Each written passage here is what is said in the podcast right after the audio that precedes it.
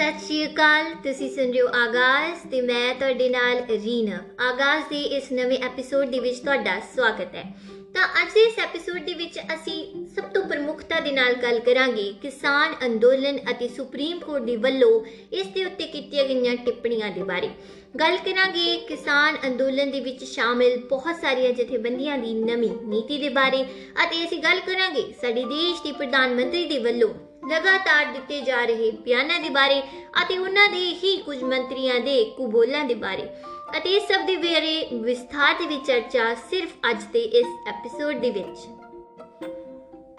ਤਾਂ ਸ਼ੁਰੂਆਤ ਕਰਦੇ ਹਾਂ ਸਾਡੇ ਦੇਸ਼ ਦੇ ਸੁਪਰੀਮ ਕੋਰਟ ਦੇ ਵੱਲੋਂ ਕਿਸਾਨ ਅੰਦੋਲਨ ਦੇ ਉੱਤੇ ਕੀਤੀਆਂ ਟਿੱਪਣੀਆਂ ਤੋਂ। ਪਿਛਲੇ ਦਿਨੀ ਸੁਪਰੀਮ ਕੋਰਟ ਦੇ ਵਿੱਚ ਕਾਰਵਾਈ ਹੋਈ। ਇਸ ਕਾਰਵਾਈ ਦੇ ਦੌਰਾਨ ਤਿੰਨ ਯਾਚਿਕਾਵਾਂ ਦੇ ਉੱਤੇ ਸੁਣਵਾਈ ਹੋਈ ਅਤੇ ਇਹਨਾਂ ਯਾਚਿਕਾਵਾਂ ਤੇ ਸੁਣਵਾਈ ਕਰਦੀ ਹੋਈ ਸੁਪਰੀਮ ਕੋਰਟ ਨੇ ਇਹ ਮੰਨਿਆ ਕਿ ਪ੍ਰਦਰਸ਼ਨ ਕਰਨਾ ਕਿਸਾਨਾਂ ਦਾ ਮੌਲਿਕ ਅਧਿਕਾਰ ਹੈ ਅਤੇ ਇਸ ਦੇ ਚੱਲਦਿਆਂ ਹੀ ਸੁਪਰੀਮ ਕੋਰਟ ਕਿਸਾਨਾਂ ਦੇ ਪ੍ਰਦਰਸ਼ਨ ਦੇ ਵਿੱਚ ਕਿਸੇ ਵੀ ਤਰੀਕੇ ਦੇ ਨਾਲ ਦਖਲਅੰਦਾਜ਼ੀ ਨਹੀਂ ਕਰੇਗਾ। ਸੁਪਰੀਮ ਕੋਰਟ ਨੇ ਇੱਥੇ ਇਹ ਵੀ ਕਿਹਾ ਕਿ ਗੱਲਬਾਤ ਤੋਂ ਬਿਨਾਂ ਨਤੀਜਾ ਨਹੀਂ ਨਿਕਲ ਸਕਦਾ, ਕਿਉਂਕਿ ਬਿਨਾਂ ਗੱਲਬਾਤ ਤੋਂ ਕਿਸਾਨ ਭਾਵੇਂ 1 ਮਹੀਨਾ, ਭਾਵੇਂ 6 ਮਹੀਨੇ, ਭਾਵੇਂ ਪੂਰਾ ਸਾਲ ਅੰਦੋਲਨ ਕਰ ਲੈਣ, ਪਰ ਉਹਨਾਂ ਦਾ ਹੱਲ, ਉਹਨਾਂ ਦੀ ਮੁਸੀਬਤ ਦਾ ਹੱਲ ਨਹੀਂ ਨਿਕਲੇਗਾ। ਇਸ ਦੇ ਚੱਲਦਿਆਂ ਹੀ ਸੁਪਰੀਮ ਕੋਰਟ ਦੇ ਵੱਲੋਂ ਇੱਕ ਕਮੇਟੀ ਬਣਾਉਣ ਦਾ ਵੀ ਸੁਝਾਅ ਇੱਥੇ ਦਿੱਤਾ ਗਿਆ ਹੈ। ਸੁਪਰੀਮ ਕੋਰਟ ਦਾ ਮੰਨਣਾ ਹੈ ਕਿ ਇੱਕ ਕਮੇਟੀ ਬਣਾ ਕੇ ਇੱਕ ਕਮੇਟੀ, ਅਜਿਹੀ ਕਮੇਟੀ ਜਿਹੜੀ ਕਿ ਨਿਰਪੱਖ ਹੋਵੇ ਅਤੇ ਜਿਸ ਦੇ ਵਿੱਚ ਸਰਕਾਰ ਦੇ ਨੁਮਾਇੰਦੇ, ਕਿਸਾਨਾਂ ਦੇ ਨੁਮਾਇੰਦੇ ਅਤੇ ਸੰਬੰਧਿਤ ਪੰਜਾਬ ਅਤੇ ਹਰਿਆਣਾ ਸਰਕਾਰ ਦੇ ਨੁਮਾਇੰਦੇ ਸ਼ਾਮਿਲ ਹੋਣ, ਉਸ ਦੇ ਨਾਲ ਸ਼ਾਇਦ ਹੱਲ ਨਿਕਲ ਸਕਦਾ ਹੈ। ਇਸ ਤੋਂ ਇਲਾਵਾ ਸੁਪਰੀਮ ਕੋਰਟ ਦੇ ਵੱਲੋਂ ਇੱਕ ਤਰੀਕੇ ਦੇ ਨਾਲ ਕਿਸਾਨ ਅੰਦੋਲਨ ਨੂੰ ਹਰੀ ਝੰਡੀ ਦੇ ਦਿੱਤੀ ਗਈ ਹੈ। ਸੁਪਰੀਮ ਕੋਰਟ ਦਾ ਇਹ ਵੀ ਕਹਿਣਾ ਹੈ ਕਿ ਜਿੰਨਾ ਚਿਰ ਉਹ ਕਿਸਾਨ ਜਥੇਬੰਦੀਆਂ ਦਾ ਪੱਖ ਨਹੀਂ ਸੁਣ ਲੈਂਦੇ ਉਹਨਾਂ ਚਿਰ ਉਹ ਕੋਈ ਵੀ ਹੁਕਮ ਜਾਰੀ ਨਹੀਂ ਕਰਨਗੇ ਅਤੇ ਹਾਲ ਫਿਲਹਾਲ ਇਹ ਮਾਮਲਾ ਇੱਕ ਵੈਕੇਸ਼ਨ ਬੈਂਚ ਨੂੰ ਸੌਂਪ ਦਿੱਤਾ ਗਿਆ ਹੈ। ਹੁਣ ਗੱਲ ਕਰ ਲੈਂਦੇ ਆ ਸਾਡੇ ਦੇਸ਼ ਦੀਆਂ ਕਿਸਾਨ ਜਥੇਬੰਦੀਆਂ ਦੇ ਵੱਲੋਂ ਇਸ ਹੀਅਰਿੰਗ ਜਾਂ ਫਿਰ ਕਹਿ ਲਈ ਕਾਰਵਾਈ ਦੇ ਉੱਤੇ ਕਿਸ ਤਰੀਕੇ ਦੇ ਪ੍ਰਤੀਕਰਮ ਦਿੱਤੇ ਜਾ ਰਹੇ ਨੇ ਕਿਸਾਨ ਜਥੇਬੰਦੀਆਂ ਦਾ ਇਹ ਮੰਨਣਾ ਹੈ ਕਿ ਇਸ ਤਰੀਕੇ ਦੀ ਕਮੇਟੀ ਬਣਾਉਣ ਦੀ ਪੇਸ਼ਕਸ਼ ਤਾਂ ਪਹਿਲਾਂ ਸਾਡੇ ਦੇਸ਼ ਦੇ ਕੇਂਦਰੀ ਮੰਤਰੀ ਵੀ ਦੇ ਚੁੱਕੇ ਨੇ ਜਦਕਿ ਕਿਸਾਨ ਪਹਿਲਾਂ ਹੀ ਕਮੇਟੀ ਬਣਾਉਣ ਦੀ رائے ਨੂੰ ਖਾਰਿਜ ਕਰ ਚੁੱਕੇ ਨੇ ਕਿਸਾਨਾਂ ਦਾ ਕਹਿਣਾ ਹੈ ਕਿ ਕਿਸਾਨ ਜਥੇਬੰਦੀਆਂ ਬਹੁਤ ਵੱਡੇ ਪੱਧਰ ਦੇ ਉੱਤੇ ਇਸ ਅੰਦੋਲਨ ਨੂੰ ਚਲਾ ਰਹੀਆਂ ਨੇ ਜਿਸ ਦੇ ਕਰਕੇ ਬਹੁਤ ਸਾਰੇ ਨੁਮਾਇੰਦੇ ਨੇ ਅਤੇ ਇਹਨਾਂ ਸਾਰੇ ਨੁਮਾਇੰਦਿਆਂ ਨੂੰ ਛੱਡ ਕੇ ਇੱਕ ਛੋਟੀ ਜਿਹੀ ਕਮੇਟੀ ਬਣਾਉਣ ਦੇ ਨਾਲ ਇਸ ਮਸਲੇ ਦਾ ਹੱਲ ਸ਼ਾਇਦ ਹੀ ਨਿਕਲ ਸਕਦਾ ਹੈ। ਕਿਸਾਨਾਂ ਦਾ ਤਾਂ ਇਹ ਤਾਂ ਕਹਿਣਾ ਹੈ ਕਿ ਇਸ ਮਾਮਲੇ ਦੇ ਵਿੱਚ ਪ੍ਰਧਾਨ ਮੰਤਰੀ ਨੂੰ ਸਿੱਧਾ ਦਖਲ ਦੇਣਾ ਚਾਹੀਦਾ ਹੈ, ਕਿਉਂਕਿ ਉਹਨਾਂ ਦੀ ਸਰਕਾਰ ਦੇ ਮੰਤਰੀ ਇੰਨੇ ਕੁ ਕਾਬਿਲ ਨਹੀਂ ਕਿ ਏਡੇ ਵੱਡੇ ਮਸਲੇ ਨੂੰ ਇਕੱਲੇ ਹੱਲ ਕਰ ਸਕਣ। ਪਰ ਇਸ ਵਿਚਾਲੇ ਸਾਡੇ ਦੇਸ਼ ਦੇ ਪ੍ਰਧਾਨ ਮੰਤਰੀ ਆਖਿਰਕਾਰ ਕਰ ਕੀ ਰਹੇ ਨੇ? ਦੇਸ਼, ਦੁਨੀਆ ਅਤੇ ਕਿਸਾਨਾਂ ਦੇ ਇਸ ਮਸਲੇ ਨੂੰ ਛੱਡ ਕੇ ਸਾਡੇ ਦੇਸ਼ ਦੇ ਪ੍ਰਧਾਨ ਮੰਤਰੀ ਸਿਰਫ ਤੇ ਸਿਰਫ ਭਾਸ਼ਣ ਦੇ ਰਹੇ ਨੇ ਅਤੇ ਦਿੱਲੀ ਵਿੱਚ ਪ੍ਰਦਰਸ਼ਨ ਕਰ ਰਹੇ ਕਿਸਾਨਾਂ ਦੀ ਸਾਰ ਲੈਣ ਦੀ ਥਾਂ ਤੇ ਮੱਧ ਪ੍ਰਦੇਸ਼ ਦੇ ਕਿਸਾਨਾਂ ਦੇ ਨਾਲ ਵੀਡੀਓ ਕਾਨਫਰੈਂਸਿੰਗ ਕਰ ਰਹੇ ਨੇ। ਕਿਸਾਨਾਂ ਨੂੰ ਜਦੋਂ ਇਸ ਗੱਲ ਦਾ ਪਤਾ ਲੱਗਿਆ ਤਾਂ ਉਹਨਾਂ ਨੇ ਵੀ ਇਸ ਗੱਲ ਦੇ ਉੱਤੇ ਬਹੁਤ ਰੋਸ ਜਤਾਇਆ। ਉਹਨਾਂ ਨੇ ਕਿਹਾ ਕਿ ਕਿਸਾਨਾਂ ਦੇ ਇਸ ਮੁੱਦੇ ਉੱਤੇ ਨਰਿੰਦਰ ਮੋਦੀ ਜੀ ਨੂੰ ਸਿੱਧਾ ਕਿਸਾਨਾਂ ਨਾਲ ਗੱਲਬਾਤ ਕਰਨੀ ਚਾਹੀਦੀ ਹੈ, ਨਾ ਕਿ ਭਾਸ਼ਣਾਂ ਦੇ ਰਾਹੀਂ ਅਤੇ ਵੀਡੀਓ ਕਾਨਫਰੰਸਾਂ ਦੇ ਰਾਹੀਂ ਕਿਉਂਕਿ ਸਾਡੇ ਦੇਸ਼ ਦੀ ਸਰਕਾਰ ਲਗਾਤਾਰ ਇਹ ਪ੍ਰਚਾਰ ਕਰ ਰਹੀ ਹੈ ਕਿ ਇਹ ਕਾਨੂੰਨ ਕਿਸਾਨ ਹਿਤੈਸ਼ੀ ਨੇ ਅਤੇ ਇਹਨਾਂ ਦੇ ਨਾਲ ਸਾਡੇ ਦੇਸ਼ ਦੇ ਕਿਸਾਨਾਂ ਦਾ ਭਲਾ ਹੋਵੇਗਾ ਅਤੇ ਇਹ ਕਾਨੂੰਨ ਸਾਡੇ ਦੇਸ਼ ਦੇ ਕਿਸਾਨ ਦੀ ਕਿਸਮਤ ਬਦਲ ਕੇ ਰੱਖ ਦੇਣਗੇ। ਖੈਰ ਇੱਥੇ ਇਹ ਜਾਣਨਾ ਦਿਲਚਸਪ ਹੈ ਕਿ ਇਹ ਕਿਸਮਤ ਕਿਸ ਤਰੀਕੇ ਦੇ ਨਾਲ ਬਦਲੀ ਜਾਵੇਗੀ? ਉਸ ਤਰੀਕੇ ਦੇ ਨਾਲ, ਜਿਸ ਤਰੀਕੇ ਦੇ ਨਾਲ ਮੋਦੀ ਜੀ ਕਹਿ ਰਹੇ ਨੇ, ਜਾਂ ਫਿਰ ਉਸ ਤਰੀਕੇ ਦੇ ਨਾਲ ਜਿਸ ਤਰੀਕੇ ਦੀ ਗੱਲ ਸਾਡੇ ਦੇਸ਼ ਦੇ ਕਿਸਾਨ ਕਹਿ ਰਹੇ ਨੇ। ਸਾਡੇ ਦੇਸ਼ ਦੇ ਕਿਸਾਨਾਂ ਦੇ ਪੱਖ ਨੂੰ ਸੁਣਨ ਦੀ ਥਾਂ ਤੇ ਸਾਡੇ ਦੇਸ਼ ਦੀ ਪ੍ਰਧਾਨ ਮੰਤਰੀ ਜੀ ਸਿਰਫ ਤੇ ਸਿਰਫ ਇਹਨਾਂ ਕਾਨੂੰਨਾਂ ਦਾ ਗੁਣਗਾਨ ਕਰ ਰਹੇ ਨੇ ਅਤੇ ਇੱਕ ਪਾਸੇ ਉਹ ਇਹ ਵੀ ਕਹਿ ਰਹੇ ਨੇ ਕਿ ਕਿਸਾਨਾਂ ਨੂੰ ਗੱਲਬਾਤ ਦੇ ਰਾਹੀਂ ਹੱਲ ਕੱਢਣਾ ਚਾਹੀਦਾ ਹੈ। ਪਰ ਇਹ ਦੋਵੇਂ ਚੀਜ਼ਾਂ ਉਦੋਂ ਇੱਕ ਦੂਜੇ ਦੇ ਉਲਟ ਲੱਗਦੀਆਂ ਨੇ, ਜਦੋਂ ਇੱਕ ਪਾਸੇ ਤਾਂ ਸਾਡੇ ਦੇਸ਼ ਦੀ ਪ੍ਰਧਾਨ ਮੰਤਰੀ ਇਹਨਾਂ ਕਾਨੂੰਨਾਂ ਦਾ ਗੁਣਗਾਨ ਕਰਦੇ ਹੋਣ ਅਤੇ ਦੂਜੇ ਪਾਸੇ ਉਹਨਾਂ ਦੇ ਮੰਤਰੀ ਕਿਸਾਨਾਂ ਦੇ ਇਸ ਅੰਦੋਲਨ ਨੂੰ ਛੁਟਿਆਉਣ ਦੀ ਹਰ ਇੱਕ ਸੰਭਵ ਕੋਸ਼ਿਸ਼ ਕਰ ਰਹੇ ਹੋਣ। ਦੱਸੀਏ ਕਿ ਪਿਛਲੇ ਸਮੇਂ ਬੀਜੇਪੀ ਦੇ ਬਹੁਤ ਸਾਰੇ ਮੰਤਰੀਆਂ ਦੇ ਵੱਲੋਂ ਕਿਸਾਨਾਂ ਦੇ ਇਸ ਅੰਦੋਲਨ ਨੂੰ ਛੁਟਿਆਉਣ ਦੀ ਹਰ ਸੰਭਵ ਕੋਸ਼ਿਸ਼ ਹੋਈ ਹੈ।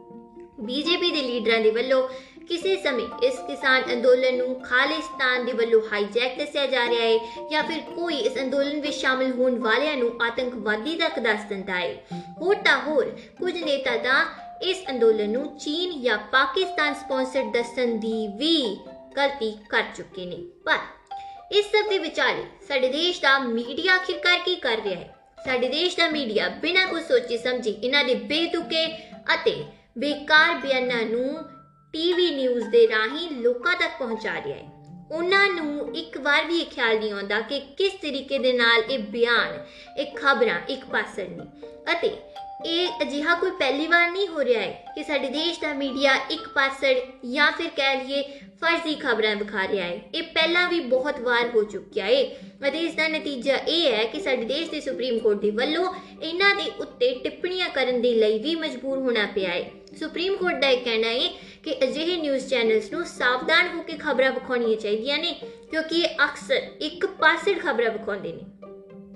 ਹੁਣ, ਤੁਸੀਂ ਇੱਥੇ ਇਸ ਸਟੇਟਮੈਂਟ ਦਾ ਮਹੱਤਵ ਸਮਝੋ, ਕਿਉਂਕਿ ਇਹ ਸਟੇਟਮੈਂਟ ਆਈ ਹੈ ਸਾਡੇ ਦੇਸ਼ ਦੇ ਸੁਪਰੀਮ ਕੋਰਟ ਦੇ ਵੱਲੋਂ ਅਤੇ ਇੱਕ ਤਰੀਕੇ ਦੇ ਨਾਲ ਉਹ ਲੋਕ ਜਿਹੜੇ ਕਿ ਅਕਸਰ ਮੀਡੀਆ ਨੂੰ ਪਾਸੜ ਜਾਂ ਫਿਰ ਕਹਿ ਲਈਏ ਗੋਦੀ ਮੀਡੀਆ ਕਹਿੰਦੇ ਆ ਰਹੇ ਨੇ, ਉਹਨਾਂ ਦੇ ਬੋਲਾਂ ਦੀ ਪੈਰਵੀ ਹੁੰਦੀ ਹੈ। ਕਿਉਂਕਿ ਇੱਕ ਤਰੀਕੇ ਦੇ ਨਾਲ ਸਾਡੇ ਦੇਸ਼ ਦੇ ਸੁਪਰੀਮ ਕੋਰਟ ਨੇ ਇਹ ਗੱਲ ਮਨਜ਼ੂਰ ਕੀਤੀ ਹੈ ਕਿ ਸਾਡੇ ਦੇਸ਼ ਦਾ ਮੀਡੀਆ ਇੱਕ ਪਾਸੜ ਹੋ ਚੁੱਕਿਆ ਹੈ ਇਹ ਸਾਡੇ ਦੇਸ਼ ਦੇ ਮੀਡੀਆ ਦੇ ਇੱਕ ਪਾਸੜ ਹੋਣ ਦਾ ਹੀ ਅਸਰ ਹੈ ਕਿ ਹੁਣ ਕਿਸਾਨਾਂ ਨੂੰ ਇਸ ਹੱਦ ਤੱਕ ਮਜਬੂਰ ਹੋਣਾ ਪਿਆ ਹੈ ਕਿ ਉਹ ਖੁਦ ਦਾ ਅਖਬਾਰ ਖੁਦ ਕੱਢ ਰਹੇ ਨੇ। ਜੀ ਹਾਂ, ਸਾਡੇ ਦੇਸ਼ ਦੇ ਕਿਸਾਨ ਭਾਵੇਂ ਇਸ ਸਮੇਂ ਪ੍ਰਦਰਸ਼ਨ ਕਰ ਰਹੇ ਹੋਣ, ਪਰ ਉਹਨਾਂ ਦੇ ਵੱਲੋਂ ਸੁਚੇਤ ਰਹਿਣ ਦੇ ਲਈ, ਫਰਜ਼ੀ ਖਬਰਾਂ ਨੂੰ ਆਪਣੇ ਆਪ ਤੋਂ ਦੂਰ ਰੱਖਣ ਦੇ ਲਈ ਇੱਕ ਅਖਬਾਰ ਚਲਾਇਆ ਜਾ ਰਿਹਾ ਹੈ ਜੋ ਕਿ ਆਪਣੇ ਆਪ ਦੇ ਵਿੱਚ ਬਹੁਤ ਹੀ ਜ਼ਿਆਦਾ ਚੰਗਾ ਕਦਮ ਹੈ। ਇਸ ਅਖਬਾਰ ਦਾ ਨਾਮ ਟਰਾਲੀ ਟਾਈਮਸ ਹੈ ਅਤੇ ਕੁਝ ਨੌਜਵਾਨਾਂ ਦੇ ਵੱਲੋਂ ਮਿਲ ਕੇ ਇਸ ਅਖਬਾਰ ਨੂੰ ਚਲਾਇਆ ਜਾ ਰਿਹਾ ਹੈ ਅਤੇ ਹਰ ਦਿਨ 10000 ਤੋਂ ਵੱਧ ਰੁਪਏ ਦਾ ਖਰਚਾ ਆਪਣੇ ਪੱਲਿਓਂ ਕਰਕੇ ਇਹ ਨੌਜਵਾਨ ਕਿਸਾਨਾਂ ਦੇ ਵਿੱਚ ਜਾਗਰੂਕਤਾ ਫੈਲਾ ਰਹੇ ਨੇ। ਇੱਕ ਤਰੀਕੇ ਦੇ ਨਾਲ ਸਾਡੇ ਦੇਸ਼ ਦੇ ਮੀਡੀਆ ਦੇ ਉੱਤੇ ਇੱਕ ਚਪੇੜ ਹੈ। ਕਿਉਂਕਿ ਇਸ ਦੇਸ਼ ਦੀ ਮੀਡੀਆ ਨੇ ਸਾਡੇ ਨੌਜਵਾਨਾਂ ਨੂੰ ਇਸ ਹੱਦ ਤੱਕ ਮਜਬੂਰ ਕਰ ਦਿੱਤਾ ਹੈ ਕਿ ਹੁਣ ਮੀਡੀਆ ਦਾ ਕੰਮ ਉਹਨਾਂ ਨੂੰ ਖੁਦ ਆਪਣੇ ਹੱਥਾਂ ਦੇ ਨਾਲ ਕਰਨਾ ਪੈ ਰਿਹਾ ਹੈ। ਸਾਡੇ ਦੇਸ਼ ਦੇ ਨੌਜਵਾਨ ਨਾ ਸਿਰਫ ਇਸ ਤਰੀਕੇ ਦੇ ਨਾਲ ਜਾਗਰੂਕਤਾ ਫੈਲਾ ਰਹੇ ਨੇ, ਪਰ ਉਹ ਕਿਸਾਨਾਂ ਦੇ ਵੱਲੋਂ ਦਿੱਤੇ ਹਰ ਇੱਕ ਸੱਦੇ ਨੂੰ ਅਸਲ ਦੇ ਵਿੱਚ ਪੂਰਾ ਵੀ ਕਰ ਰਹੇ ਨੇ। ਪਿਛਲੇ ਸਮੇਂ ਦੇ ਦੌਰਾਨ ਕਿਸਾਨ ਜਥੇਬੰਦੀਆਂ ਦੇ ਵੱਲੋਂ ਇੱਕ ਸੱਦਾ ਦਿੱਤਾ ਗਿਆ ਸੀ। ਉਹ ਸੱਦਾ ਸੀ ਕਾਰਪੋਰੇਟ ਘਰਾਣਿਆਂ ਨੂੰ ਬਾਈਕਾਟ ਕਰਨ ਦਾ, ਉਹਨਾਂ ਦੀਆਂ ਵਸਤੂਆਂ ਨੂੰ ਨਾ ਵਰਤਣ ਦਾ ਅਤੇ ਹੁਣ ਇਸ ਸੱਦੇ ਦਾ ਅਸਰ ਵੀ ਦਿਖਣਾ ਸ਼ੁਰੂ ਹੋ ਗਿਆ ਹੈ। ਕਿਉਂਕਿ ਜੀਓ ਦੇ ਵੱਲੋਂ ਟਰਾਈ ਨੂੰ ਇੱਕ ਕੰਪਲੇਨ ਕੀਤੀ ਗਈ ਅਤੇ ਇਸ ਕੰਪਲੇਨ ਦੇ ਵਿੱਚ ਇਸ ਗੱਲ ਦਾ ਜ਼ਿਕਰ ਹੋਇਆ ਕਿ ਜੀਓ ਨੂੰ ਆਪਣੇ ਕਸਟਮਰਸ ਤੋਂ ਆਪਣੀ ਸਿਮ ਨੂੰ ਪੋਰਟ ਕਰਾਉਣ ਦੀਆਂ ਬਹੁਤ ਸਾਰੀਆਂ ਰਿਕੁਐਸਟ ਮਿਲ ਰਹੀਆਂ ਨੇ। ਇਧਰ ਜੀਓ ਦਾ ਤਾਂ ਇਹ ਮੰਨਣਾ ਹੈ ਕਿ ਇਹ ਸਾਰਾ ਕੁਝ ਵੋਡਾਫੋਨ ਅਤੇ 에ਅਰਟੈਲ ਕਰਕੇ ਹੋ ਰਿਹਾ ਹੈ। ਪਰ ਸਾਰਿਆਂ ਨੂੰ ਪਤਾ ਹੈ ਕਿ ਇਹ ਸਾਰਾ ਕੁਝ ਕਿਸਾਨਾਂ ਦੀ ਅਪੀਲ ਦੇ ਕਰਕੇ ਹੋਇਆ ਹੈ। ਕਿਸਾਨਾਂ ਦੀ ਅਪੀਲ ਨੂੰ ਨੌਜਵਾਨਾਂ ਨੇ ਸਿਰ ਮੱਥੇ ਉੱਤੇ ਰੱਖਿਆ ਹੈ ਅਤੇ ਆਉਣ ਵਾਲੇ ਸਮੇਂ ਦੇ ਵਿੱਚ ਇਸ ਅੰਦੋਲਨ ਦਾ ਪ੍ਰਭਾਵ ਹੋਰ ਵੀ ਜ਼ਿਆਦਾ ਪੈਣ ਵਾਲਾ ਹੈ। ਜੀਓ ਤੋਂ ਇਲਾਵਾ ਫੇਸਬੁੱਕ ਦੇ ਉੱਤੇ ਵੀ ਵਿਰੋਧ ਦੇ ਬੱਦਲ ਛਾਏ ਹੋਏ ਨੇ, ਕਿਉਂਕਿ ਪਿਛਲੇ ਦਿਨੀ ਫੇਸਬੁੱਕ ਦੇ ਵੱਲੋਂ ਜੀਓ ਦੀ 9% ਦੀ ਹਿੱਸੇਦਾਰੀ ਖਰੀਦੀ ਗਈ ਸੀ ਅਤੇ ਇਸ ਤੋਂ ਬਾਅਦ ਹੀ ਕੱਲ ਸੈਨ ਫਰਾਂਸਿਸਕੋ ਦੇ ਵਿੱਚ ਕਿਸਾਨਾਂ ਦੇ ਵੱਲੋਂ ਵੱਡੇ ਪੱਧਰ ਦੇ ਉੱਤੇ ਫੇਸਬੁੱਕ ਦੇ ਦਫ਼ਤਰ ਦੇ ਸਾਹਮਣੇ ਪ੍ਰਦਰਸ਼ਨ ਕੀਤਾ ਗਿਆ ਅਤੇ ਇਸ ਪ੍ਰਦਰਸ਼ਨ ਦੇ ਵਿੱਚ ਫੇਸਬੁੱਕ ਨੂੰ ਜੀਓ ਵਰਗੀ ਕੰਪਨੀ ਦੇ ਨਾਲ ਜੁੜੇ ਹੋਣ ਕਰਕੇ ਲਾਂਤਾ ਪਾਈਆਂ ਗਈਆਂ। ਇਸ ਤਰੀਕੇ ਦੇ ਨਾਲ ਅਸੀਂ ਇਹ ਸਮਝ ਸਕਦੇ ਹਾਂ ਕਿ ਇਹ ਅੰਦੋਲਨ ਭਾਵੇਂ ਸਾਡੇ ਦੇਸ਼ ਦੀ ਸਰਕਾਰ ਤੇ ਮੀਡੀਆ ਕਿੰਨਾ ਵੀ ਕਹਿ ਦੇਣ, ਪਰ ਇਹ ਅੰਦੋਲਨ ਹੁਣ ਵਿਸ਼ਵ ਵਿਆਪੀ ਹੋ ਚੁੱਕਿਆ ਹੈ ਸਿਰਫ ਦੇਸ਼ ਵਿਆਪੀ ਨਹੀਂ ਵਿਸ਼ਵ ਵਿਆਪੀ ਜਿੱਥੇ ਵੀ ਪਾਸੇ ਜੋ ਵੀ ਵਿਅਕਤੀ ਅੱਜ ਕਿਸਾਨਾਂ ਦੇ ਕਰਕੇ ਜਿੰਦਾ ਹੈ ਜਾਂ ਖਾਣਾ ਖਾ ਰਿਹਾ, ਉਹ ਜ਼ਰੂਰ ਕਿਸਾਨਾਂ ਦੇ ਇਸ ਮਕਸਦ ਦੇ ਨਾਲ ਖੜਾ ਹੈ ਅਤੇ ਸਾਰਿਆਂ ਨੇ ਇੱਕ ਨਾਰਾ ਦਿੱਤਾ ਹੈ ਨੋ ਫਾਰਮਰਸ ਨੋ ਫੂਡ ਅਸੀਂ ਵੀ ਇਸ ਨਾਰੇ ਦਾ ਸਮਰਥਨ ਕਰਦੇ ਹਾਂ ਅਤੇ ਅੱਗੇ ਤੋਂ ਵੀ ਤੁਹਾਨੂੰ ਹੋਰ ਕਿਸਾਨ ਅੰਦੋਲਨ ਦੇ ਨਾਲ ਜੁੜੀਆਂ ਹੋਈਆਂ ਖਬਰਾਂ ਐਵੇਂ ਪਹੁੰਚਾਉਂਦੇ ਰਹਾਂਗੇ। ਤਾਂ ਇਹ ਸੀ ਸਾਡਾ ਅੱਜ ਦਾ ਐਪੀਸੋਡ ਤੁਹਾਨੂੰ ਸਾਡਾ ਐਪੀਸੋਡ ਕਿਵੇਂ ਲੱਗਿਆ?